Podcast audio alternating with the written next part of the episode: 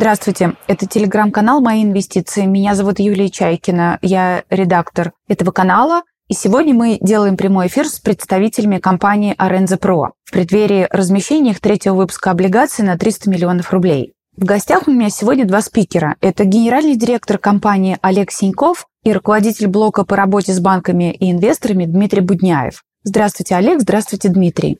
Я напомню, перед тем, как начать эфир и предоставить слово спикерам, чтобы они презентовали свою компанию, несколько слов про их публичную историю. Аренза Про присутствует на публичном долговом рынке с 2021 года. Сейчас уже торгуются два выпуска облигаций на общую сумму 480 миллионов рублей. Буквально вчера компания погасила транш в 30 миллионов рублей. Давайте сначала я предоставлю слово Олегу для того, чтобы вы могли презентовать компанию. Затем я в формате интервью буду задавать вопросы, те, которые мы заготовили с аналитиками ранее, в том числе те, которые прислали слушатели в чат-бот. И последние 15 минут предоставим слово слушателям, и вы сами в прямом эфире сможете спикерам задать свои вопросы. Юля, спасибо большое за представление нашей компании. Очень рада, что мы можем напрямую пообщаться с нашими инвесторами или с потенциальными инвесторами в таком достаточно обширном чате. Я бы хотел пару слов сказать про себя. Меня зовут Синков Олег. Я являюсь не только генеральным директором, но и акционером компании и ее основателем. То есть идея создания Арензы была в том, чтобы создать на рынке продукт доступного финансирования оборудования для представителей малого бизнеса. Поэтому вкратце наша компания уже в этом году исполнится 8 лет с момента ее основания. Мы с самого начала развивались как финтех-компания и вышли на рынок лизинга, по сути, с нуля. Поэтому сейчас наш продукт компании является непосредственно лизинг оборудования для малого бизнеса. Это первая часть продукта. И вторая часть продукта – это мы помогаем поставщикам оборудования, которое есть в России различного, продавать оборудование в лизинг для своих клиентов, то есть увеличиваем продажи. Поэтому наша компания, по сути, является такой продуктовой компанией в двух направлениях. Если вкратце рассказать про нашу компанию, как я уже сказал, мы были созданы в 2016 году, сформирован основной капитал путем внесения денежных средств со стороны акционеров физических лиц, в том числе меня, и компания AFK Систем, которая на 25% владеет долей в нашем капитале и уже более трех с лет вместе с нами строит этот бизнес. Мы профинансировали с момента основания более 4 миллиардов рублей оборудования, вот имея этот капитал, в основном сфокусированное в розничном сегменте лизинга. Средний чек составляет чуть больше миллиона рублей одной сделке. И мы, наверное, среди лизинговых компаний сейчас в сегменте именно малый бизнес являемся лидером по количеству сделок. То есть мы делаем очень много сделок в течение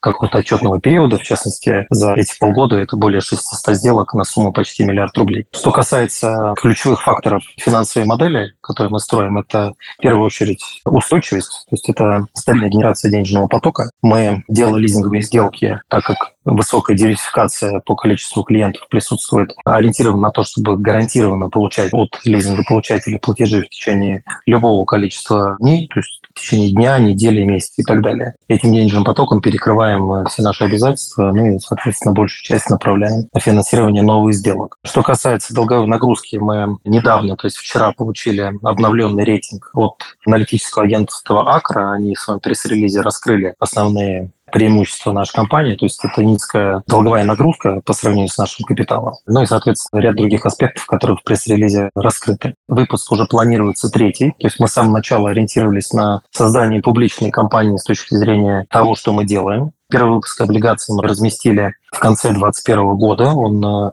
уже частично погасился, то есть 40% этого выпуска погашено. Там есть предусмотрена амортизация, он тоже был на три года. То есть вообще наша стратегия выпускать такие небольшие относительно выпуски по 300 миллионов с комфортной для компании амортизацией, чтобы мы могли комфортно из денежного потока погашать траншами погашения. Ну и э, прошлого выпуска второго, который мы сделали в этом феврале, мы предусматриваем ежемесячный купон. Это принципе, для нас не обременительно. Мы можем спокойно выплачивать. Как раз форма облигаций позволяет делать. Ну и, соответственно, я так понимаю, что инвесторам это тоже интересно. Пару слов хотел бы сказать про корпоративное управление. У нас нет группы компаний, у нас одна компания, которая занимается бизнесом, которая заключает сделки с лизингополучателями. Соответственно, в составе акционеров присутствуют физические лица или вот непосредственно институциональные инвесторы АФК-системы. Совет директоров сформирован с представителями АФК и правление. То есть такая трехуровневая система корпоративного управления. Бизнес-модели, которая построена, как раз которая генерит денежный поток, вкратце итоги полугодия озвучит Дмитрий, но я хотел сказать, что мы на протяжении всего времени генерируем и увеличиваем наш портфель достаточно стабильно, даже в периоды пандемии, но это если будут вопросы, можно отдельно рассказать, как мы его прошли. И, соответственно, рост он обеспечен как раз за счет того, что мы, находясь в своем сегменте, в отсутствии какой-то специализации на том или ином оборудовании, находим ниши, которые востребованы и актуальны сейчас для малого бизнеса в моменте находятся. Анализируем в режиме реального времени рынок. Это позволяет сейчас сделать публикации на Федресурсе и прочих источниках, в том числе аналитические материалы аналитических агентств. И по количеству сделок мы сейчас находимся в пятерке компаний. Просто в этом году мы больше за счет того, что у нас были свободные ну, полученные средства от облигаций в начале года. Первое полугодие для нас было хорошее. Мы больше других делаем количество сделок, ну и в том числе и по суммам. Ну и здесь вкратце представлена конкурентная среда именно тех компаний, которые непосредственно задействованы в лизинге оборудования. То есть мы не сравниваем себя с компаниями, которые работают с колесной техникой, спецтехникой и легковым транспортом. На этом мы никогда не специализировались. Но вот э, в сегменте оборудования здесь представлены вкратце итоги. Я бы хотел сказать про нашу отраслевую специализацию. Наверное, самый большой сегмент, который у нас присутствует в портфеле, это оборудование для ресторанов и пищевой промышленности. Он большой, порядка 30% занимает поскольку и на рынке таких сделок много, мы знаем, что это достаточно популярная отрасль. Но, тем не менее, будучи самым большим по объему сделок и по объему денежных средств, он все-таки не превышает 50%, то есть 30%. Второй сегмент – это оборудование для медицины, это медицинские центры. Ну и на третьем месте это клининговое оборудование. Сюда относятся, может быть, прачечные, химчистки, какие-то еще другие вещи. Ну и далее концентрация на других сегментах, она ниже. И, соответственно, если сравнивать нашу компанию и компании федеральные, которые тоже занимаются лизингом оборудования, то мы в меньшей степени сконцентрированы на тяжелом каком-то оборудовании для промышленности. То есть мы туда относим какие-то металлообрабатывающие станки или какое-то иное оборудование. Поэтому наш сегмент – это такая розничная лизинговая компания для малого бизнеса, которая задействована ну, в повседневной жизни нас и, собственно говоря, в бизнесе. Вот здесь показана динамика роста нашего портфеля. То есть он вырос с начала года в 2020 году за три года, по сути, в пять раз. То есть сейчас в отчетности, которую мы видели годовой по итогам 2022 года портфель у нас составлял 1 миллиард 170 миллионов. В первом квартале, насколько я помню, чуть больше миллиард 350, но вот сейчас на полугодие прогноз, но мы достаточно точно можем уже его прогнозировать, это будет 1 миллиард 700. То есть те денежные средства, которые поступили в компанию от предыдущего облигационного выпуска, они вот дали такой прирост портфеля. Поэтому со своей стороны я бы хотел передать слово Дмитрию Будняеву. Дмитрий в нашей компании занимается работой, связанной с инвесторами, с банками, с финансовыми институтами, с биржей, в том числе готовит различные аналитические материалы. И поэтому, Дим, хочу, чтобы ты рассказал про срезы нашего портфеля. Вот те тезисы, которые, собственно говоря, озвучил по диверсификации, это в части регионов, в части концентрации на топ-клиентов. И дальше мы тогда, если какие-то уже будем готовы отвечать на вопросы. Дим, тебе слово. Спасибо, Олег. Коллеги, добрый день. Меня зовут Дмитрий, компания Аренза Про. Значит, по поводу срезов. Ситуация такая. У нас высокая диверсификация по клиентам в портфеле. Вот на топ-10 крупнейших приходится не более 15%. То есть у нас в среднем не более 2% на клиента или группу клиентов. Мы представлены во всех регионах. То есть основными регионами присутствия вот являются экономически развитые, такие как Москва, Московская область, Санкт-Петербург. Значит, по размеру аванса, то есть авансирование у нас там э, в среднем 20% от суммы сделки, и средний срок лизинга у нас где-то в среднем полтора года. Так, это по поводу портфеля. Что хотел сказать по облигациям. Мы разместили вот два облигационных э, выпуска на общую сумму 600 миллионов. Второму выпуску, который разместили в этом году, уже произвели 4 погашения, 4 купона. По первому выпуску мы произвели уже 6 выплат купона и 4 раза погасили номинал по 10%. Размещения у нас были розничные, оба размещения розничные. По второму было более видно, что оно розничное. На 300 миллионов было 4 тысячи, ну, в районе 4 тысяч сделок. Все денежные средства были размещены в сделке. Э, как вот Олег правильно заметил, то есть вот у нас операционные показатели за этот год. Мы профинансировали для оборудования где-то уже практически на миллиард. Лизинговые платежи вот получили 550 миллионов за полгода. И объем вот, да, достиг на вчерашний день миллиард семьсот сорок пять тысяч. Олег? Да, Дим, спасибо. Я бы тогда хотел вкратце еще рассказать про нашу стратегию, которой мы придерживаемся. Мы продолжаем развиваться как продуктовая компания в сегменте оборудования. Денежные средства, которые мы хотим привлечь сейчас на фондовом рынке, мы направим также в увеличение нашего портфеля на финансирование сделок. Мы хотим наращивать темпы портфеля на уровне 30-50% ежегодно.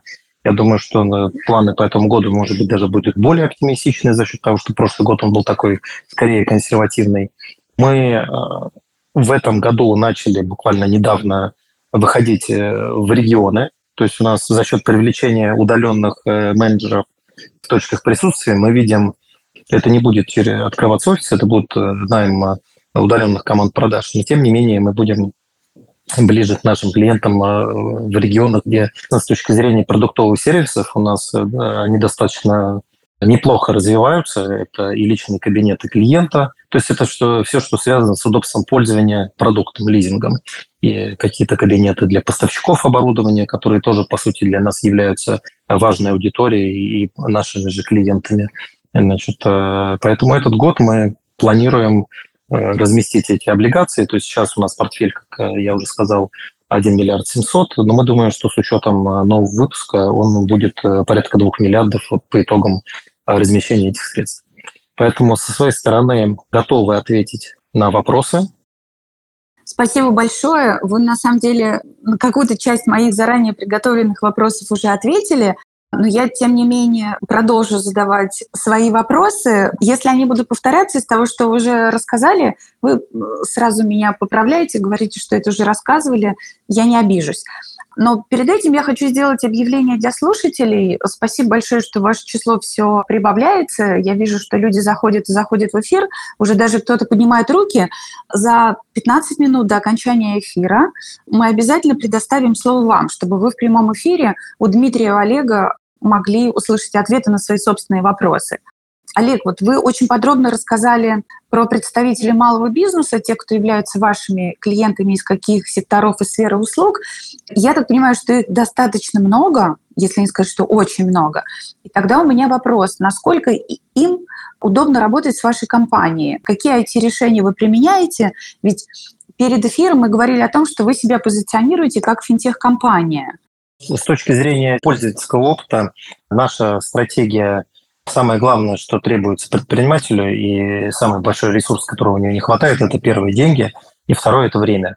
Мы ценим э, время наших лизингополучателей, стараемся максимально быстро, первое, принять решение о сделке. То есть здесь у нас как раз работают сервисы, которые нам позволяют быстро оценить э, и как классифицировать клиента, его платежеспособность и принять решение. Нам достаточно принципе, знать о клиенте э, ИНН и банковскую выписку. То есть мы все остальные сервисы интегрированы, мы получаем информацию автоматически, там, сервисов налоговых, каких-то еще. Поэтому мы э, пытаемся упростить э, путь пользователя для того, чтобы получить лизинг. То есть на самом деле я знаю, что многие лизинговые компании, в том числе, которые занимаются автомобилями, сфокусированы на упрощении вот этого пути пользователя – Э, но мы тоже стараемся быть, наверное, одни из э, каких-то, там, скажем так, технологий ракетного плана здесь э, нет, но тем не менее у нас самое главное, на что заточена команда продаж, это как можно быстрее принять решение и сообщить клиенту, что да, мы можем это профинансировать. Вторая часть в этом как раз упражнении заключается найти оборудование. Как мы знаем, лизинг без оборудования невозможен. У нас как раз отдел по с партнерами. Партнеры – как раз поставщики оборудования, может оперативно найти, э, э, понять наличие или не наличие э, и помочь определиться даже с оборудованием, которое нужно клиенту. Ну и на финальной стадии это оплата поставщику. Как раз наличие нашей стратегии работы с собственными средствами, которые у нас были в капитале и облигационными займами, в том, чтобы в режиме реального времени делать оплату поставщикам. Это ценно. То есть поставщики ценят э, аренду за то, что мы платим день в день. То есть если клиент нам носит аванс, в этот же день идет оплата поставщику, нет задержек. Мы знаем, что многие компании работают э, с, как раз э, с днями задержек между оплатами и оплатой поставщика. А сейчас, чем быстрее ты делаешь свою работу, тем больше довольных клиентов мы получаем. Поэтому, что касается технологий, это все технологии, связанные с анализом рисков, анализом клиента, верификации, подтверждением реальности ведения бизнеса. Это важно в нашем сегменте. То есть мы всегда убеждаемся, насколько э, наш клиент, лизингополучатель, реально занимается тем бизнесом, э, для которого он хочет приобрести. Поэтому что касается технологий, они понятно, что уже никого не удивишь электронным подписанием удаленным или чем-то еще, но вот э, технологии, связанные с, с рисками, это, конечно, то, над чем мы работаем и, и продолжаем работать. Ну и в том числе сервисы для поставщиков. Спасибо, я поняла. Следующий вопрос про вашего акционера. Вы уже упомянули, что 25% компании принадлежит а, АФК-система. Поясните, пожалуйста, как у вас устроено взаимодействие на уровне управления и финансовой поддержки? Есть ли вливание в капитал? Вообще нужны ли они вам? Есть ли перспективы роста доли АФК в вашей компании? Что касается АФК-системы, то АФК-система – это очень комфортный партнер с кем мы постоянно взаимодействуем, и они заинтересованы в развитии нашей компании, нашего продукта, масштабов нашей деятельности. То есть мы скорее, то есть они, естественно, как компания крупная, видят э, большой потенциал в этом сегменте и помогают. То есть самый главный вклад был вклад в уставный капитал, который был как раз в начале 2020 года. Это порядка э, ну, там публичная была информация, там 230 миллионов рублей было вложено в капитал. Они все здесь работают на, на благо компании. Поэтому, э, как я уже сказал, у нас есть э, порядок работы в части корпоративного управления и принятия решений. Это совет директоров, собрание акционеров, и они нам помогают выстраивать прозрачные практики, которые мы придерживаемся в части принятия решений. Э, у нас есть устав, где написано порядок принятия решений. Мы к этому соответствуем, и во многом благодаря как раз помощи в этой части мы становимся публичной и достаточно удачно размещаем наши э, долговые инструменты. Поэтому что касается увеличения или уменьшения их доли, здесь сложно судить это и даже как-то прокомментировать. То есть здесь я думаю, что они как акционер э, уже не первый год получают дивиденды, довольны, э, скажем так, своей инвестицией, и пока растет рынок, тут, наверное, нет смысла что-то менять. То есть мы как раз вместе с рынком растем, а во многом даже быстрее рынка и хотим еще быстрее расти. Не смогу прокомментировать их планы, это сложно. Тогда позвольте, я перейду к следующему блоку вопросов. Про лизинговый портфель хочу поспрашивать вас. Вот про, опять же, те клиенты, которые берут у вас оборудование, вы уже рассказали. А мне интересна среднесрочность лизингового портфеля и какой средний уровень аванса от клиентов. Мне еще интересно, какое именно оборудование они берут, вот из каких стран идут поставки оборудования. И при сегодняшней конъюнктуре сталкивались ли вы с трудностями получения оборудования из-за внешних ограничений? Да, э, что касается аванса, Дима уже сказал, у нас аванс э, начинается от 0% для повторных клиентов, но среднее значение 20%. То есть здесь, как, наверное, у любой лизинговой компании, чем меньше аванс, тем выше ставка. Ну да, немножко отличается, тем больше аванс, тем она ниже. Поэтому средний аванс – это 20%. Есть очень редко сделки с нулевым авансом, но для каких-то категорий оборудования это может быть 10%. Поэтому, касается аванса, я уже сказал, по сроку лизинга, средний срок лизинга у нас полтора года. Полтора года.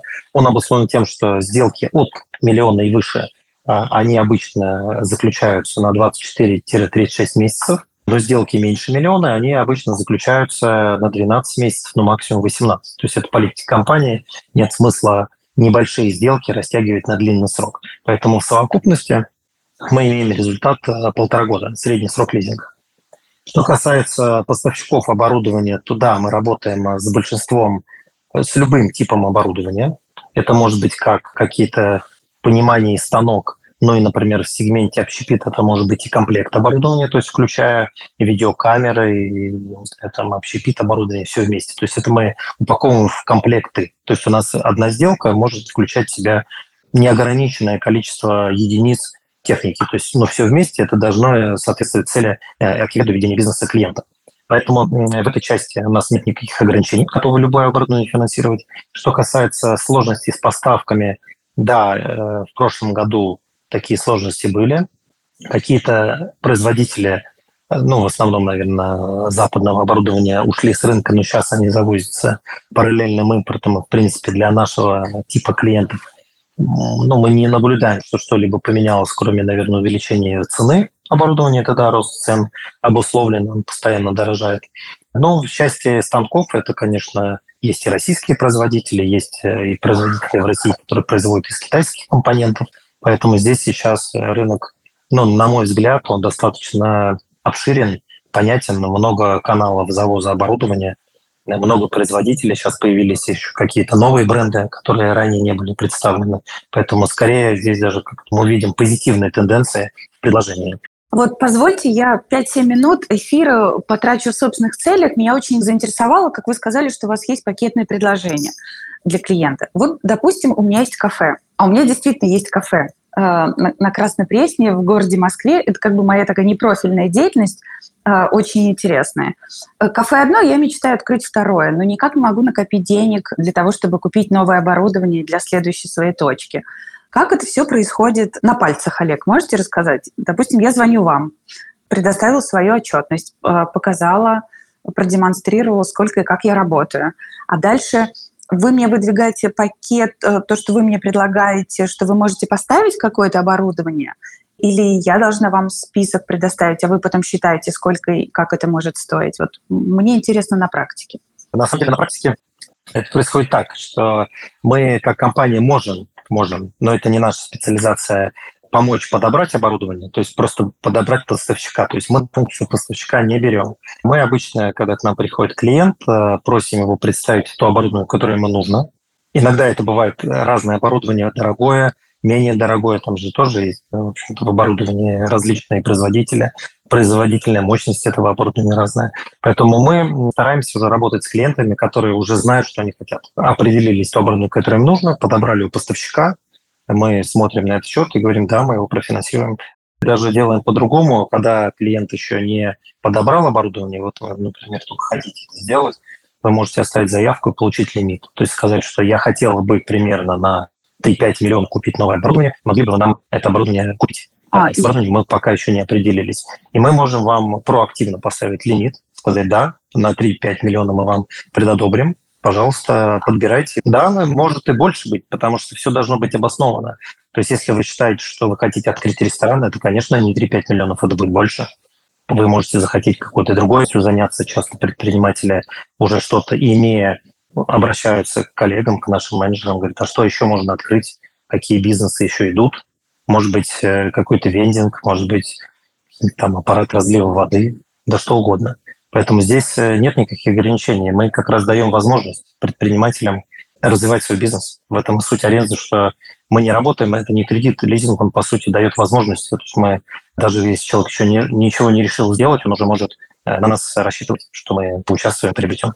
Спасибо, я поняла. Тогда жду в гости и дальше тоже буду вопросы задавать уже вне эфира, как предприниматель. Спасибо. Да, но возвращаясь к нашей теме, вот я еще обязательно спрошу э, про оценки, которые вам недавно дали рейтинговые агентства. Я имею в виду обновленный рейтинг Атакры – и плюс еще эксперт вас рейтингует. Сначала я хочу зачитать выдержку. Вот а, агентства пишут, что вы собираетесь развиваться в сегменте, в том числе и медицинской техники. Вы хотите расти медоборудование для каких секторов? Ну, там, например, стоматология, МРТ или что-то еще.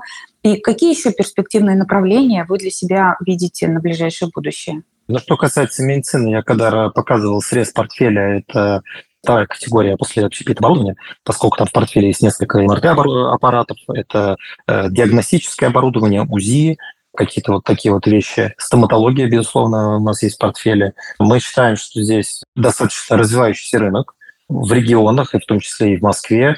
Открываются новые медицинские центры, и мы готовы финансировать оборудование. Даже вот недавно делали сделку, финансировали для детской какой-то клиники мебель, ну, тоже медицинскую, естественно, мебель. Там отсутствует концентрация, достаточно простой порог входа для медицинских центров, то есть квалификация и востребованность услуг, поэтому мы со своей стороны работаем с поставщиками этого оборудования, их э, много, и видим там перспектива. Что касается каких-то других сегментов, я бы здесь не выделял что-то отдельное. Как раз преимущество нашей компании в том, что мы э, максимально широко готовы работать с любым оборудованием, если это работает в бизнесе, и э, людям это надо, но я имею в виду предпринимателям. Следующий блок вопросов про работу с проблемной задолженностью. Вы уже упоминали, что вы созданы в 2016 году. Компания уже восьмой год существует. ну, я не знаю, как э, правильно, вот накопленный опыт наблюдения за качеством лизингового портфеля, наверное, достаточно, да, уже вот если в годах. Какой уровень проблемной задолженности э, у вас сейчас? И про пандемию расскажите, пожалуйста, как вы ее пережили, потому что, опять же, я на собственном опыте знаю, как все это было ужасно, не очень хорошо. Все ждали, когда все это закончится. На ваш портфель как это повлияло? Да, если сказать про пандемию, это, конечно, повлияло на наш портфель, и мы сформировали определенный пул проблемной задолженности в этот период, поскольку больше всех пострадал как раз сегмент малого бизнеса, который задействован э, в тех сегментах, где мы присутствовали, это общепит, он был просто закрыт, это фитнес, там тоже мы наблюдали, и до сих пор он, ну сейчас уже он стал лучше себя чувствовать, но он достаточно долго не мог отойти от того шока, когда вот закрылись все фитнес-залы. Мы, если так говорить, наверное, про размер портфель был сильно меньше в тот момент. Мы предлагали клиентам различные формы реструктуризации, отсрочки платежей и прочие вещи, чтобы люди не закрывали бизнес. Но в тех случаях, когда это бизнес связан с арендодателем, арендодатели выгоняли предпринимателей, приходилось, конечно, ну, забирать, или люди возвращали нам это оборудование, мы его потом распродали. То есть мы создали как раз после э, анализа того опыта, который мы получили вот в период таких сложностей, э, мы пришли к выводу, что нужно научиться работать с оборудованием. Кажется, что это сложно, но на самом деле всегда есть спрос. Мы создали портал Arenza Renew, он у нас есть, э, он еще только потенциально мы его начинаем развивать. Там не так много комплектов представлено, но в целом в будущем мы хотим, чтобы лизингополучатели могли если не нужно оборудование, ну, по разным причинам могли его там продавать. Что касается покупки БУ оборудования, там достаточно все хорошо. Вопрос, конечно, цены, в цене оно сильно падает по сравнению с новым. Но каналы традиционные. Либо это повторные клиенты, которые у нас есть, и выкупают это оборудование, либо Авито. Авито хорошо работает, там даже самое недавно я смотрел анализ, у них очень активно растет сегмент бизнес, где продается, покупается оборудование, новые, БУ и прочее. Поэтому, что касается пандемии, те времена уже прошли. Сформировалась проблема задолженности, которую мы работаем по классической схеме, то есть это пред, то есть это collection, связанный с выяснением проблемы, какая у клиента возникла проблема. Там тоже э, за наш опыт уже мы столько встречали разных курьезных случаев, э, которые предугадать заранее, конечно, невозможно. Соответственно, если клиент возвращает оборудование, оно реализовывается. Если он не возвращает, он может его выкупить или выкупает его, его какие-то партнеры. Если этого не происходит, то наша компания обращается в суд, мы получаем решение суда. Ну и работаем э, в части получения решения суда. Ну и дальше фаза исполнительная, то есть это э, исполнение решения суда. Э, здесь когда-то оно исполняется, когда-то нет, но тем не менее мы накопили какой-то пул проблем на задолженности вот в те года, и, там даже агентство, если вот вы видели, отмечает, что да, есть у нас проблемная задолженность, она не превышает 10%, но она даже ниже по последним годам когда мы работаем. Но из старой задолженности мы в этом году сформировали резервы, они отражены в отчетности, это почти 50 миллионов э, из чистой прибыли были сформированы резервы по итогам 2020 года. В аудиторское заключение и в нашей пояснительной записке к отчетности это видно. Это пока не списание, это резервы, но потенциально это те вещи, которые мы как раз пишем. Но и э, на агентство, когда нас анализировало, и они в своем отчете показывают цифры, они не подразумевают резерв то здесь как раз э, компания сама, создавая эти резервы, по сути, обезопасивает себя в будущем, когда произойдут списания. Но как по закону у нас происходит списание задолженности, которую мы не можем вернуть, происходит через три года. Естественно, в этом сегменте э, не платежи. То есть э, здесь мы считаем, что какие-то инструменты, связанные с... То есть малый бизнес – это все-таки малый бизнес. И здесь э, коллеги выработали уже подход, на который работают с проблемной задолженностью, как наилучшим образом подождать, то есть какие-то сделать отсрочки, по крайней мере, контролировать ситуацию. Поэтому в целом то, что раскрыто в агентствах, это соответствует действительности. Ну да, малый бизнес – это еще и платежная дисциплина а, разного уровня. А, я только хотела уточнить еще раз про просрочки. Вот я правильно услышала, что доля просроченных платежей сроком больше, чем 90 дней, это порядка 10% вашего лизингового портфеля? Нет, но сейчас это меньше. То есть портфель растет, а это, как агентство отметило, вот так как раз они отметили, что это скорее накопленные долги с 2020 года. То есть доля не растет. То есть эта сумма есть, она, э, по ней создан резерв. Ну, агентство не отмечает этот резерв, но оно в отчетности есть, это раскрыто. 50 миллионов по этому году. Ну, по прошлому году, в смысле, в отчетности это есть. То есть он спишется в течение трех лет, но сумма не растет. Поэтому сейчас это цифра порядка 6%. Ясно. Олег, вы уже неоднократно упоминали, что у вас клиенты малого и среднего бизнеса из разных отраслей. Можете э, вот, оценить, где вы видите более сильную платежную дисциплину, а в каких отраслях она более слабая? Зависит это вообще вот, от отрасли? Мы думали на этот вопрос, можно ли провести какую-то аналогию, и зависимости не нашли. Это зависит от э, того, насколько выручка нашего клиента сформирована из нескольких источников. Мы видим более сложные кейсы, если компания зависит от каких-то одного, двух, трех заказчиков, то есть те, которые работают, выполняют какую-то работу, и не заплатил какой-то один клиент, и у них возникает сложность, и потом они тянут, тянут, тянут и платят. Это видно в транспортной отрасли, в каких-то вот доставках, может быть, э, строительных компаниях. Что касается преимуществ нашего сегмента, где есть э, выручка розничная, то есть это может быть а, ну, сервис обслуживающий или сервисные компании, там такого нет наблюдений. Поэтому мы точно статистику не вывели, здесь нечего озвучить. Зависит от э, зрелости компании и от количества плательщиков, на чем они специализируются. У меня вопрос вот явно финансист, чат-бот наш написал. А можете озвучить оценку показателей чистой процентной маржи своей?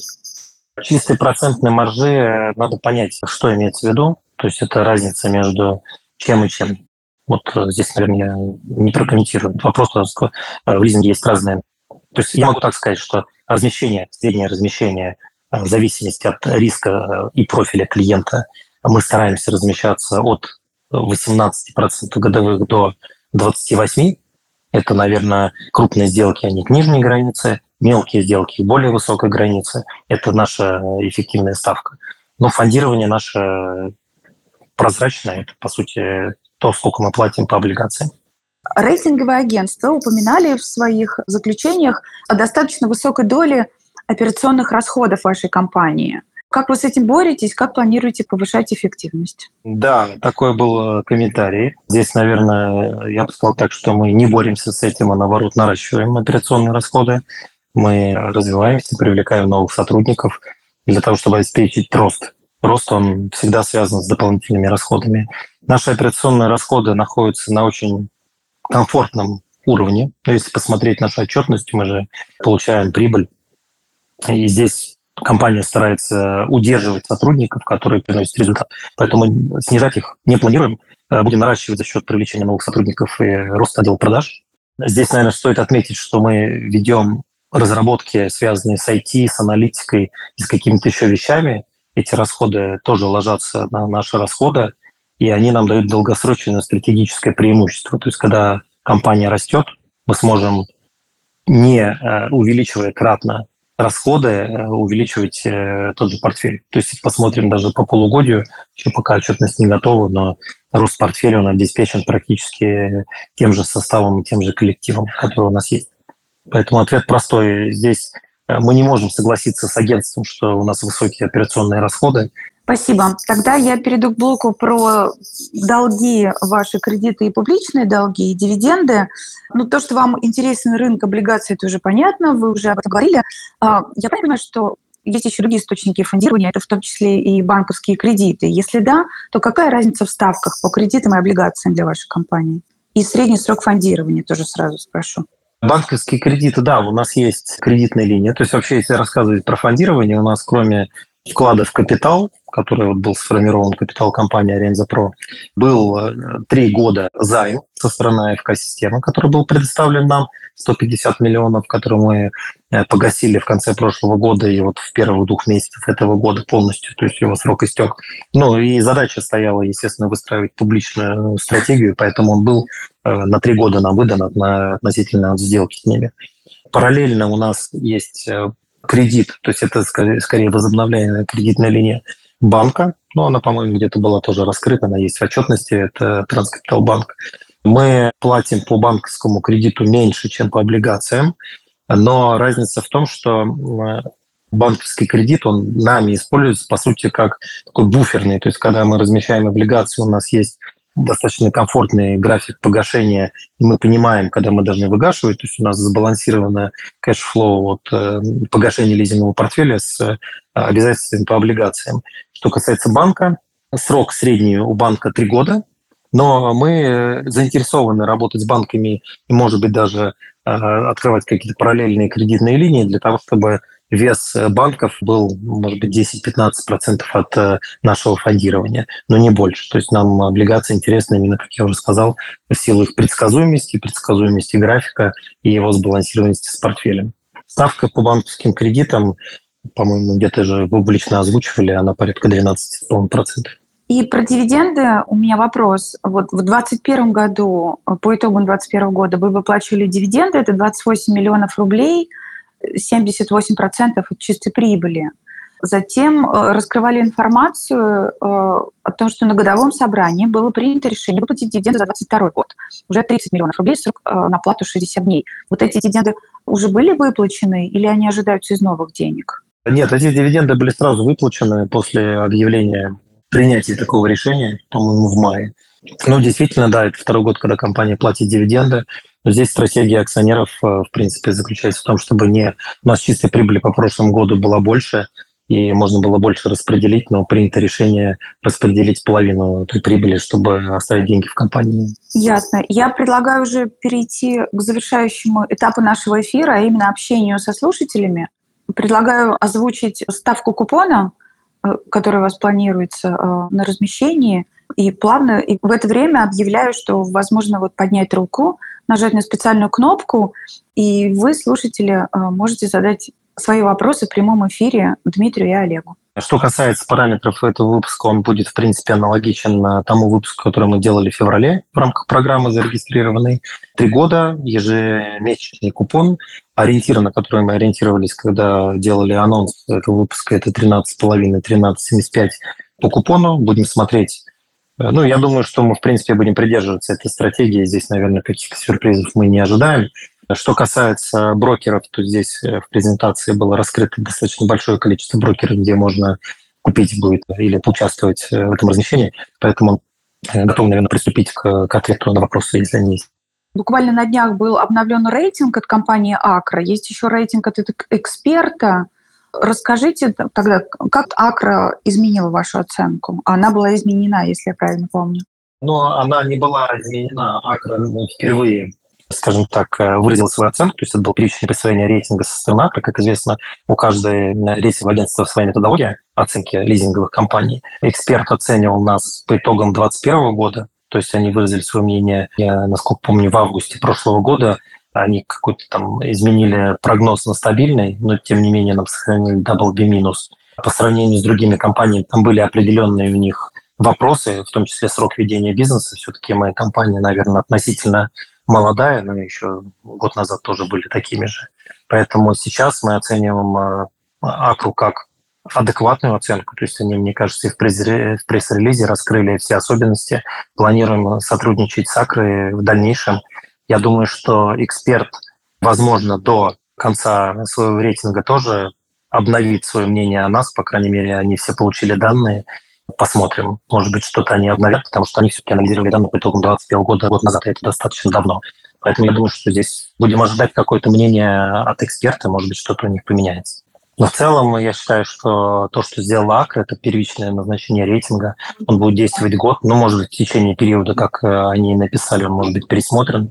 Они анализируют достаточно часто и регулярно, раз в квартал запрашивают у нас данные, портфель, балансы, какие-то пояснения и прочее. Мы им все предоставляем. Я поняла.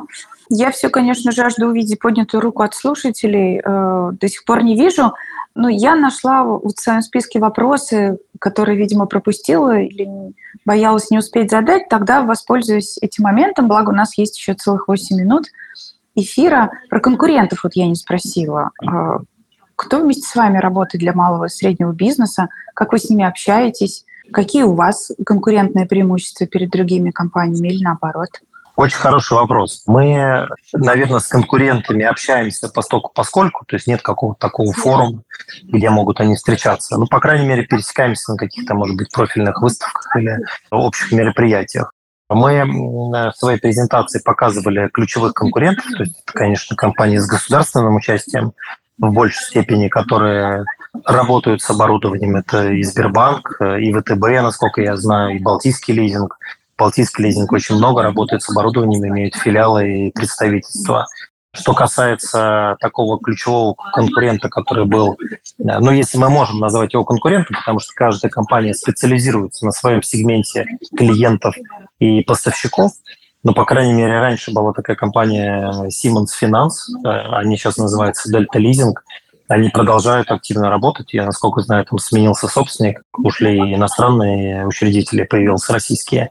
Но они везде присутствуют, делают, наверное, все-таки их преимущество больше в более крупном чеке. То есть мы, как компания, позиционируемся именно как доступный лизинг для малого бизнеса, а они уже, может быть, э, целое такое ядро клиентов это все-таки средний бизнес оцениваем. Поэтому э, наше преимущество, как я уже сказал, это скорость. То есть мы стараемся как можно быстрее сделать сделку, и по количеству сделок, в принципе, мы один из лидеров. То есть для нас сумма сделки менее важна, чем количество сделок, что дает нам большое покрытие, клиентский портфель, то есть у нас э, и мы обслуживаем э, больше 2000 договоров в текущем режиме, и, соответственно, дают повторные клиенты, повторные заявки. Это очень важно.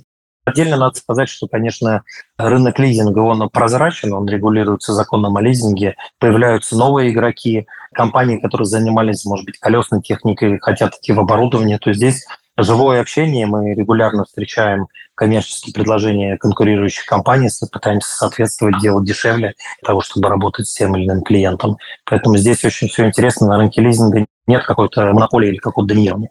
Кто быстрее работает, того убирает клиент. Спасибо, Олег. А вот у нас как раз за это время появилось два активных слушателя. Первый – это Юлия. Ну вот я вижу, что Юлия отключила микрофон, тогда озвучу то, что вы нам прислали в письменном виде. По третьему выпуску облигаций, Олег, есть ли гарантия от АФК-системы?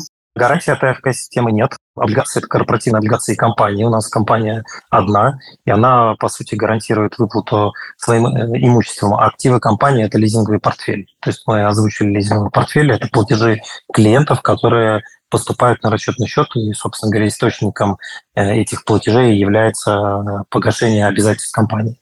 Размер обязательств мы раскрывали. У нас долг по предыдущим двум выпускам сейчас, соответственно, составляет 480 миллионов. С учетом того погашения, которое мы произвели вот буквально, когда, по-моему, вчера у. Еще один вопрос от Юлии. При лизинге есть ли залог от лизингополучателя?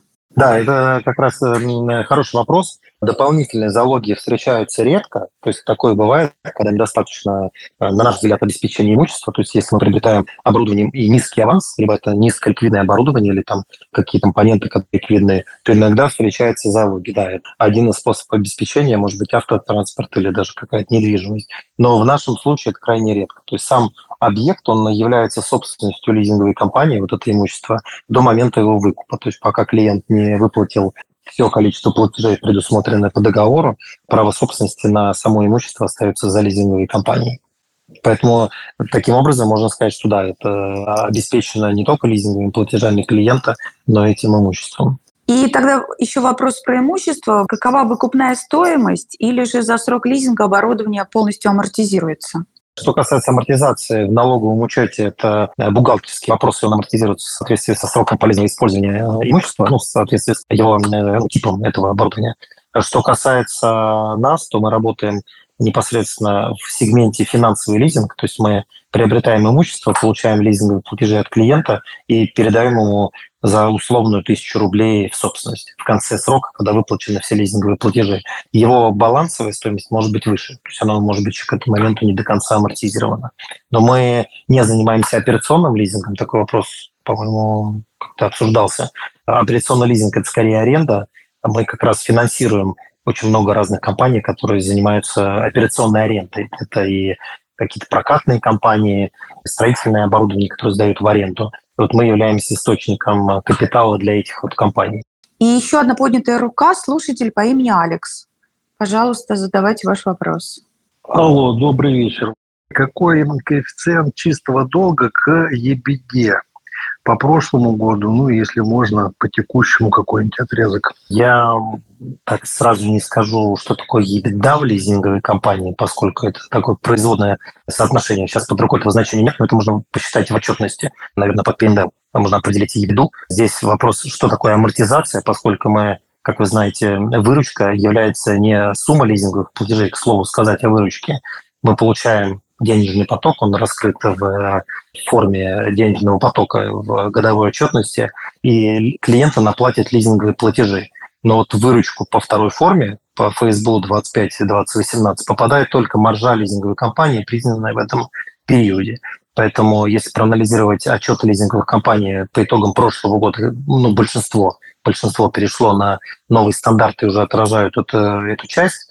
Но вот э, на презентации Дмитрий как раз сказал, по э, лизинговым платежам мы собрали за это полугодие там порядка 580 миллионов. Это лизинговые платежи. Но в отчетности попадет только э, треть этой суммы именно в статью выручка. Мы ориентируемся скорее таким показателем для себя самоограничения. Это достаточность капитала к валюте баланса. Вот э, Акра как раз анализировал, у нас показатель 40, 40% это собственные средства, 60% э, долг. Но если проанализировать другие лизинговые компании, у нас находится на максимальном уровне, и Акра в качестве допущения указывала, что нормальный уровень для компании финансового сектора является не ниже 15% собственных средств. То есть пока у нас 40. Мы ориентируемся скорее на этот показатель, потому что EBITDA для того, чтобы выплачивать долг, у нас есть лизинговый портфель. Он превышает наш долг больше, чем в 2,5 раза. Спасибо. Да, спасибо. Ну вот э, мы планируем книгу, книгу, то есть это заявки э, собрать послезавтра, 29 числа. По итогам э, книги мы будем смотреть. Организаторы, естественно, которые сейчас задействованы в этом процессе, определяют ставку. Она будет зафиксирована, принято соответствующее решение, опубликованное, раскрытое. И само непосредственное размещение уже расчеты будут происходить 4 числа. План такой. Сумма неизменно 300 миллионов. Планируем ее направлять, как и, как и ранее, в рост лизингового портфеля, увеличивать э, количество сделок. Поэтому такие наши планы. И будем рады поддержать старых инвесторов и новых, которые еще не были нашими инвесторами. Олег, вы знаете, а мне написал вот в чат Станислав, который чисто по техническим причинам не смог озвучить свой вопрос, а он как раз хотел спросить про, когда э, будет ли у вас отчетность по международным стандартам, и если да, то когда ее можно ожидать? Э, да, по поводу международных стандартов, э, пока мы не занимаемся подготовкой, здесь, наверное, ответ будет такой, что если у нас будет цель или задача стоять по каким-то вопросам, может быть, связанным с листингом или же связанным с рейтингом эту отчетность подготовить, в принципе, мы это сделаем. Но э, сейчас, в настоящий момент, мы пока не планировали ее готовить, поскольку отчетность, которой сейчас э, все лизинговые компании перешли, именно отражает, она во многом соответствует международным стандартам, и там разница будет небольшая. Поэтому пока мы не планируем ее делать, кроме если у нас возникнет какая-то цель или задача для того, чтобы ее подготовить, то есть получить, может быть, какой-то другой рейтинг или листинг или еще что-то такое. Спасибо большое за ваши подробные ответы.